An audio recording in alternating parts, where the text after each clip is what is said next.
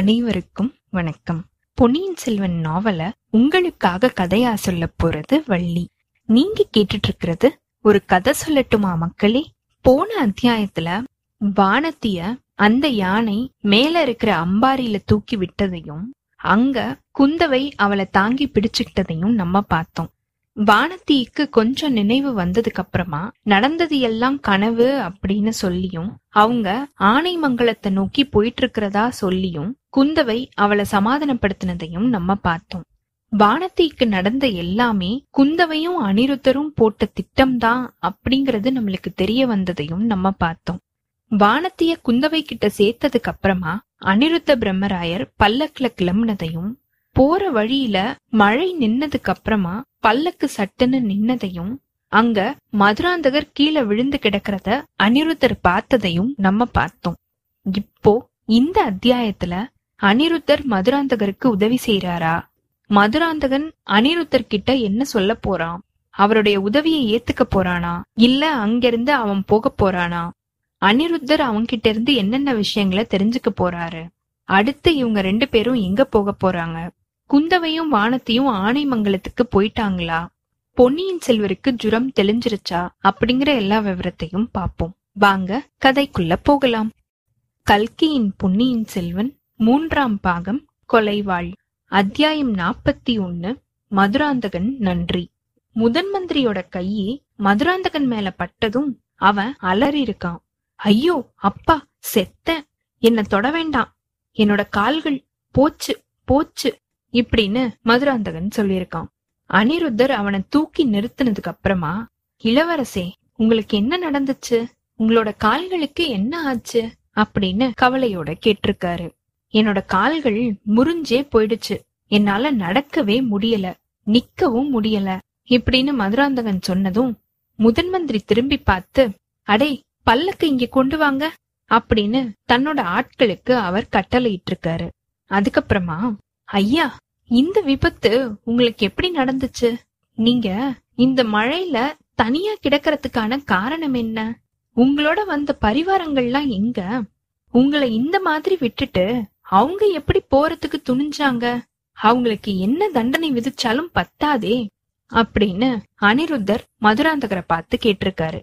முதன் மந்திரி, நீங்க யாரையும் தண்டிக்க வேண்டாம், யார் மேலயுமே குற்றம் கிடையாது, சாயங்கால நேரத்துல குதிரை மேல ஏறிக்கிட்டு நான் தனியாதான் கிளம்புனேன், நதிக்கரையோரமா போயிட்டு இருந்தேன், திடீர்னு மழை பிடிச்சுக்குச்சு, ஒரு பெரிய மின்னல் மின்னி இடி இடிச்சுது, குதிரை மிரண்டு ஓடிடுச்சு, நான் இந்த மரத்தோட கிளையில மாட்டிக்கிட்டு கீழே விழுந்துட்டேன், குதிரை எங்கேயோ போயிடுச்சு, விழுந்த வேகத்துல என்னோட கால் முறிஞ்சிருச்சோ இல்ல சுளுக்கு பிடிச்சுக்குச்சோ தெரியல, எந்திரிச்சு நிக்கவும் முடியல, நல்ல வேலையா நீங்க இந்த சமயம் இங்க வந்து சேர்ந்தீங்க அப்படின்னு மதுராந்தகன் சொல்லியிருக்கான். ஏதோ உங்களுடைய தந்தை மகானான கண்டராதித்த தேவர் செஞ்ச புண்ணியம்தான் இந்த மட்டும் நான் இங்க வர மாதிரி நடந்திருக்கு, கொஞ்சம் பல்ல கடிச்சுக்கிட்டு பொறுத்துக்கிட்டு இருங்க, பல்லக்குல உங்களை ஏத்தி விட்டுறேன், மத்த விவரங்கள் எல்லாத்தையுமே நாதன் கோயில்ல இருக்கிற இந்த அடியனோட வீட்டுக்கு போனதுக்கு அப்புறமா நான் தெரிஞ்சுக்கிறேன் அப்படின்னு அனிருத்தர் சொல்லிருக்காரு. பல்லக்க பக்கத்துல தூக்கிட்டு வந்ததுக்கு அப்புறமா அத கீழே இறக்கி வச்சிருக்காங்க. முதன் மந்திரி இளவரசரை மெதுவா பிடிச்சு தூக்கி பல்லக்குல கிடத்திருக்காரு. அதுக்கப்புறமா அவரோட ஆட்கள் கிட்ட, பல்லக்க தூக்கிக்கிட்டு ரொம்பவே மெதுவா அசைக்காம போகணும் அப்படின்னு கட்டளையிட்டு இருக்காரு. அவரும் பல்லக்குக்கு பக்கத்திலேயே தொடர்ந்து நடந்து போயிருக்காரு. கொஞ்ச நேரத்துக்கெல்லாம் நாதன் கோவில் அப்படின்னு கூப்பிடப்படுற சுந்தர சோழ விண்ணகரத்துக்கு அவங்க வந்து சேர்ந்திருக்காங்க. அந்த ஊர்ல இருக்கிற பெருமாள் கோவிலுக்கு பக்கத்துலதான் முதன் மந்திரி அனிருத்தரோட மாளிகை ஒண்ணு இருந்திருக்கு. அதுக்குள்ள இளவரசர் மதுராந்தகரை தூக்கிட்டு போய் அங்க இருக்கிற கட்டில்ல படுக்க வச்சிருக்காங்க. விளக்கு வெளிச்சத்தை கொண்டு வர சொல்லி அவருடைய கால்ல பார்த்ததுல கால் முறியல அப்படிங்கறதும் வெறும் சுளுக்குதான் அப்படிங்கறதும் தெரிய வந்திருக்கு. இளவரசர்கிட்ட இருந்த பீதியும் இப்போ கொஞ்சம் தெளிஞ்சிருக்கு. பெருமாள் கோயில்ல இருந்து வந்த பிரசாதங்களை அவங்க ரெண்டு பேரும் சாப்பிட்டு இருக்காங்க. அதுக்கப்புறமா முதன் மந்திரி சொல்லிருக்காரு, இளவரசே இனிமே ராத்திரி நிம்மதியா தூங்குங்க, பொழுது விடிஞ்சதும் நீங்க என்ன சொல்றீங்களோ அப்படியே செய்யலாம், நான் தஞ்சாவூருக்கு தான் போறேன், என்னோட வரதா இருந்தாலும் உங்களை பத்திரமா கொண்டு போய் சேர்க்கிறேன் அப்படின்னு சொல்லிருக்காரு. ஐயா, நீங்க எனக்கு எவ்வளவோ தீங்கு செஞ்சிருக்கீங்க, அது எல்லாத்துக்கும் பரிகாரத்தை இன்னைக்கு செஞ்சிட்டீங்க. இன்னைக்கு எனக்கு செஞ்ச இந்த உதவிய என்னைக்குமே நான் மறக்க மாட்டேன். அதுக்கு எப்பயுமே நன்றிய நான் செலுத்துவேன். ஒருவேளை இந்த சோழ சாம்ராஜ்யத்தோட சிம்மாசனத்துல நான் உட்கார்ற மாதிரி நடந்துச்சுன்னா உங்களையே முதன் மந்திரியா வச்சுக்கிறேன் அப்படின்னு மதுராந்தகன் சொல்லிருக்கான். அனிருத்தர் அதிசய கடல்ல மூழ்கி போனவரை மாதிரி பாவனை செஞ்சுட்டு, இளவரசே, சோழ குலத்துக்கு நான் கடமைப்பட்டவன். இந்த குலத்தை சேர்ந்தவங்க எல்லாருக்குமே ஆலோசனை சொல்றதும் என்னால முடிஞ்ச உதவிய செய்யறதும் என்னோட கடமை. அதனால நீங்க தனிப்பட எனக்கு நன்றி செலுத்த வேண்டிய அவசியம் கிடையாது. ஆனா உங்களுக்கு நான் ஏதோ தீங்கு செஞ்சிருக்கிறதா சொன்னீங்களே, அதுதான் எனக்கு புரியல. நான் உங்களுக்கு என்னோட மனசறிஞ்சு எந்த ஒரு தீங்கையுமே செஞ்சதா எனக்கு ஞாபகம் இல்ல. நீங்க கொஞ்சம் பெரிய மனசு பண்ணி அதை தெரியப்படுத்தினீங்க அப்படின்னா அதுக்கு பிராயச்சித்தம் என்ன இருக்குதோ அத செஞ்சிடலாம் அப்படின்னு அனிருத்தர் சொல்லிருக்காரு. ஐயா அனிருத்தரே, நீங்க மகா கெட்டிக்காரர், அறிவாளி, ராஜதந்திர நிபுணர், இப்படிங்கறது எல்லாமே உலகத்துக்கே தெரிஞ்ச விஷயம்தான். ஆனா உங்களுடைய கெட்டிக்காரத்தனத்தை என்கிட்ட காட்ட வேண்டாம். நீங்க எனக்கு செஞ்சிருக்கிற தீங்கு எவ்வளோ கொடுமையானது அப்படிங்கறது எனக்கு தெரியாது அப்படின்னு நீங்க நினைக்க வேண்டாம்.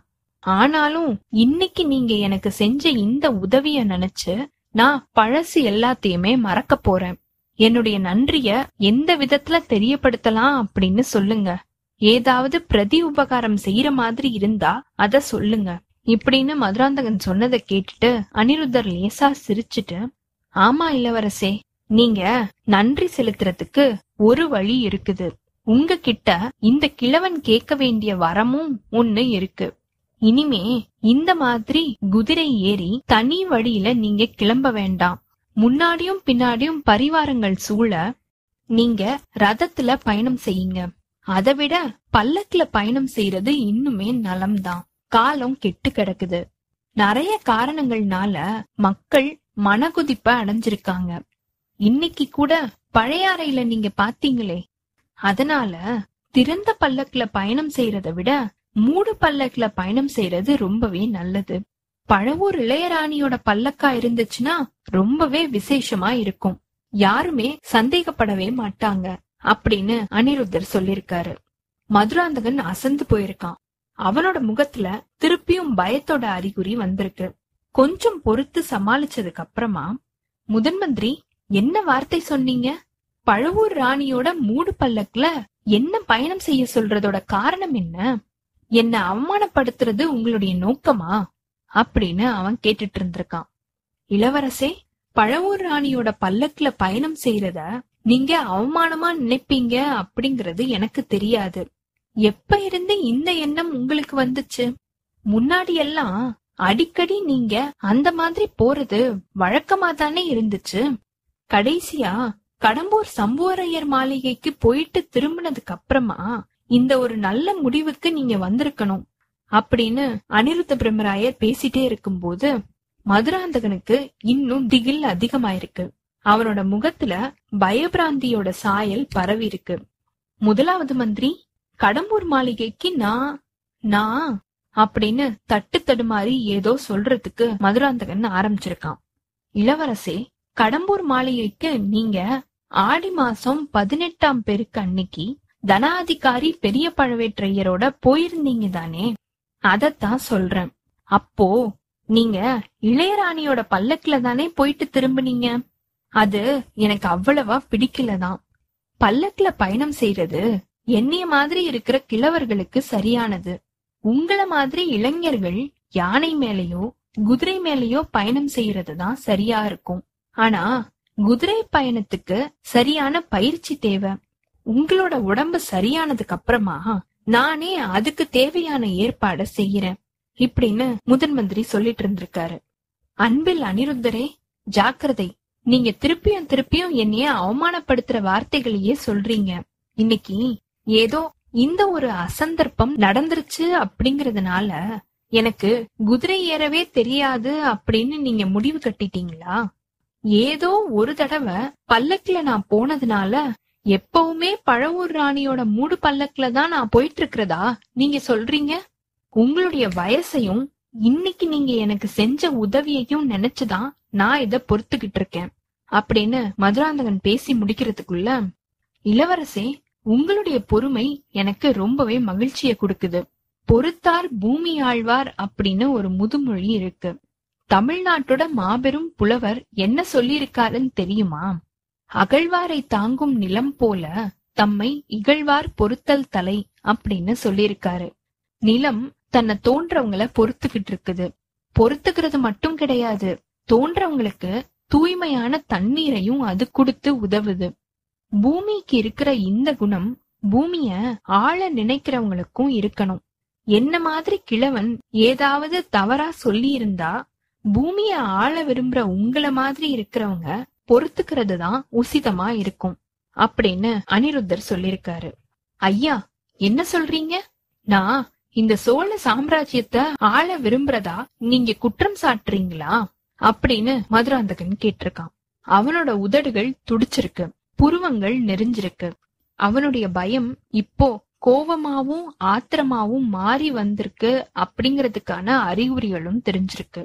ஆனா நம்மளுடைய முதலாவது மந்திரியும் கொஞ்சம் கூட பதட்டமே இல்லாம, இளவரசே, நான் குற்றம் சாட்டுறேன் அப்படின்னு ஏன் சொல்றீங்க? நீங்க இந்த சோழ சாம்ராஜ்யத்தை ஆள விருப்பப்பட்டீங்க அப்படின்னா அது எப்படி குற்றமாகும்? வீராதி வீரரான விஜயாலய சோழரோட குலத்துல உதிச்சவர் நீங்க, மகானாகிய சிவஞான கண்டராதித்தரோட திருப்புதல்வர். இந்த சோழ சிம்மாசனம் ஏறுறதுக்கு உங்களுக்கு முழுசான உரிமை இருக்கு. அத நீங்க விருப்பப்படுறது எப்படி குற்றமாகும்?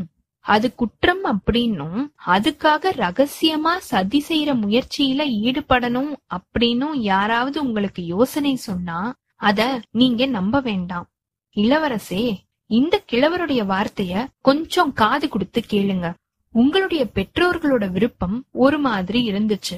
நீங்க அதுக்கு சம்மதம் சொல்லி சிவபக்தியில ஈடுபட்டு இருந்தீங்க. இப்போ உங்களுடைய மனசு மாறி இருக்கு. அத பத்தி குத்தம் சொல்றதுக்கு யாருக்குமே பாத்தியதை கிடையாது. உங்களுடைய உரிமைய நீங்க பகிரங்கமா கேட்கலாம். சக்கரவர்த்தி கிட்டயே நீங்க உங்களுடைய விருப்பத்தை தெரியப்படுத்தலாம். அத விட்டுட்டு கேவலமா காலாமுக கூட்டத்தாரோட ஆதரவை கேக்குறதுக்காக அம்மாவாசை இருட்டுல இப்படி தன்னந்தனியா கொள்ளிடக்கரையில போக வேண்டிய அவசியம் இல்ல. இல்ல சம்புவரையர் மாளிகையில நடு ராத்திரியில திருடர் கூட்டத்தை மாதிரி கூட்டம் போட்டு சதி பேச்சு பேச வேண்டிய அவசியமும் இல்ல. இந்த மாதிரி எல்லாம் உங்களுக்கு யோசனை சொல்றவங்க உங்களுடைய பரம விரோதி அப்படின்றத நீங்க தெரிஞ்சுக்கோங்க இப்படின்னு அனிருத்தர் சொல்லிருக்காரு. மதுராந்தகன் ஒரு பெரிய குழப்பத்துக்கு உள்ளாயிருக்கான். முதன் மந்திரிக்கு இவ்வளவு விஷயங்களும் தெரிஞ்சிருக்கு அப்படின்னு நினைக்கும் போது அவனுக்கு ஏற்பட்ட வியப்புக்கு அளவே இல்லாம இருந்திருக்கு. அதே சமயத்துல பீதி ஒரு பக்கமும் அந்த பீதியினால வர ஆத்திரம் ஒரு பக்கமும் பெருகிக்கிட்டே இருந்திருக்கு. ஐயா, உங்களுக்கு இதெல்லாம் எப்படி தெரிஞ்சது? எந்த துரோகி என்னோட சிநேகமா இருக்கிற மாதிரி நடிச்சு உங்ககிட்ட வந்து இது எல்லாத்தையுமே சொல்லிக்கிட்டு இருக்கான் அப்படின்னு மதுராந்தகன் கேட்டிருக்கான். நீங்க இத பத்தி தெரிஞ்சுக்கிறதுக்கு முயற்சி செஞ்சு எந்த ஒரு பயனும் இருக்க போறதில்ல. இந்த பரந்த சாம்ராஜ்யம் முழுசுமே எனக்கு கண்கள் இருக்குது, காதுகளும் இருக்குது. எனக்கு தெரியாம எந்த ஒரு விஷயமுமே இந்த நாட்டுல நடக்க முடியாது அப்படின்னு முதன் மந்திரி முடிக்கிறதுக்குள்ள, அப்படின்னா சக்கரவர்த்திக்கும் இது எல்லாமே தெரியுமா அப்படின்னு மதுராந்தகன் கேட்டிருக்கான். இல்ல, அவருக்கு தெரியாது. என்னோட கண்களுக்கும் காதுகளுக்கும் தெரிஞ்ச எத்தனையோ ரகசியங்கள் என்னோட நெஞ்சிலேயே பதிஞ்சு கிடக்குது. அவசியமும் அவசரமும் ஏற்படல அப்படின்னா அது வெளியில வரவே வராது அப்படின்னு முதன் மந்திரி சொல்லிட்டே இருந்திருக்காரு. ஆமா ஆமா, உங்களுடைய நெஞ்சில எவ்வளவோ பயங்கரமான ரகசியங்கள் புதைஞ்சு கிடக்குது. அது மட்டும் வெளியில வந்துச்சு அப்படின்னா இந்த சோழ சாம்ராஜ்யமே நடுநடுங்கி போகாதா அப்படின்னு மதுராந்தகன் கேட்டிருக்கான். அவனோட குரல்ல இப்போ இதுக்கு முன்னாடி இருந்த கபடமும் வஞ்சகமும் தெரிஞ்சிருக்கு. முதன் மந்திரி அத கவனிச்சுட்டு கவனிக்காதவர் மாதிரி சொல்லிருக்காரு. சக்கரவர்த்தி என்னுடைய ஆத்ம நண்பர், ஆனா அவருக்கு தெரியாத ரகசியங்களும் என்னோட நெஞ்சில இருக்குது. சுந்தர சோழர் கொடுமையான நோய்வாய்ப்பட்டு இருக்காரு. பல காரணங்கள்னால அவரோட மனசு ஏற்கனவே புண்ணாத்தான் இருக்குது. சிற்றரசர்களோட சதி செயலையும் பத்தி அவர்கிட்ட சொல்லி இன்னும் அவரோட மனச புண்படுத்துறதுக்கு நான் விருப்பப்படல, அதுக்கு அவசியமும் ஏற்படல. இளவரசே, உங்களுடைய காரியங்களை பத்தின வரையில நான் சக்கரவர்த்தி கிட்ட ஒரு நாளும் சொல்ல மாட்டேன், என்ன நீங்க நம்பி இருக்கலாம். ஐயா, அன்பில் அனிருத்தரே, இந்த பேதை மதுராந்தகன் மேல உங்களுக்கு திடீர்னு இவ்வளவு அபிமானம் வரத்துக்கு காரணம் என்ன அப்படின்னு மதுராந்தகன் கேட்டுட்டு ஏளனமான சிரிப்ப சிரிச்சிருக்கான். இளவரசே, உங்ககிட்ட திடீர்னு எனக்கு அபிமானம் பிறக்கல. சுந்தர சோழரோட புதல்வர்கள் மாதிரியே நான் உங்ககிட்டயும் எப்பயுமே அபிமானம் வச்சுதான் இருக்கேன். அத காட்டிக்கிறதுக்கு இதுக்கு முன்னாடி சந்தர்ப்பம் எதுவும் கிடைக்கல. இன்னைக்கு சந்தர்ப்பம் கிடைச்சிருச்சு. நான் குதிரை மேல இருந்து விழுந்து ஒடிஞ்ச காலோட இருக்கிறதுனால அப்படி ஒரு சந்தர்ப்பம் ஏற்பட்டிருக்கு. இதுவே ஒரு சில நாளைக்கு முன்னாடி நடந்திருந்தது அப்படின்னா என்ன அந்த மரத்தடியிலேயே கழுத்தை நெரிச்சு கொன்னுட்டு நீங்க வந்திருப்பீங்க. நாராயணா நாராயணா, இது என்ன வார்த்தை இளவரசே? ஐயா, எனக்கு ஒன்னும் தெரியாது அப்படின்னு நீங்க நினைக்க வேண்டாம். எதை சொன்னாலும் அத நம்பக்கூடிய அப்பாவி அப்படின்னு நினைக்க வேண்டாம். நான் என்னோட தாயாரோட கர்ப்பத்துல இருக்கும் போதே எனக்கு எதிராகவே நீங்க சதி செய்ய ஆரம்பிச்சிட்டீங்க. நான் இந்த பூமியில பிறந்ததும் என்னை கொல்லணும் அப்படிங்கறதுக்கு நீங்க ஏற்பாடு செஞ்சிருந்தீங்க. அதோ உங்களுடைய முகத்துல ஆச்சரியத்தோட அறிகுறிய நான் பாக்குறேன். அதெல்லாம் எனக்கு எப்படி தெரிஞ்சது அப்படின்னு நீங்க வியப்படைறீங்க, அப்படித்தானே? இந்த சோழ நாட்டுல நிறைய பயங்கர ரகசியங்களை தெரிஞ்சவர் நீங்க ஒருத்தர் தான் அப்படின்னு மட்டும் நினைக்க வேண்டாம் இப்படின்னு மதுராந்தகன் சொல்லியிருக்கான். அனிருத்தரோட முகம் இப்ப உண்மையாவே அதிசயத்தோட காட்சி கொடுத்திருக்கு. அதுல நொடிக்கு ஒரு சாயல் தோன்றி மறைஞ்சிருக்கு. கடைசியில தன்னோட புன்னகைய கஷ்டப்பட்டு வர வச்சுக்கிட்டு முதன் மந்திரி சொல்லியிருக்காரு, ஆமா இளவரசே, நான் அந்த மாதிரி ஒரு இருமாப்போட இருந்தது உண்மைதான். இன்னைக்கு எனக்கு கர்வ பங்கம் ஆயிடுச்சு. நீங்க பிறந்த உடனே சிசுஹத்தி செய்ய ஏற்பாடு நடந்திருக்கிற பட்சத்துல நீங்க எப்படி இப்போ பிழைச்சிருக்கீங்க? அந்த ரகசியத்தை பத்தியும் நீங்க சொல்லிட்டீங்க அப்படின்னா நான் கொஞ்சம் திருப்தி அடைவேன் அப்படின்னு சொல்லியிருக்காரு.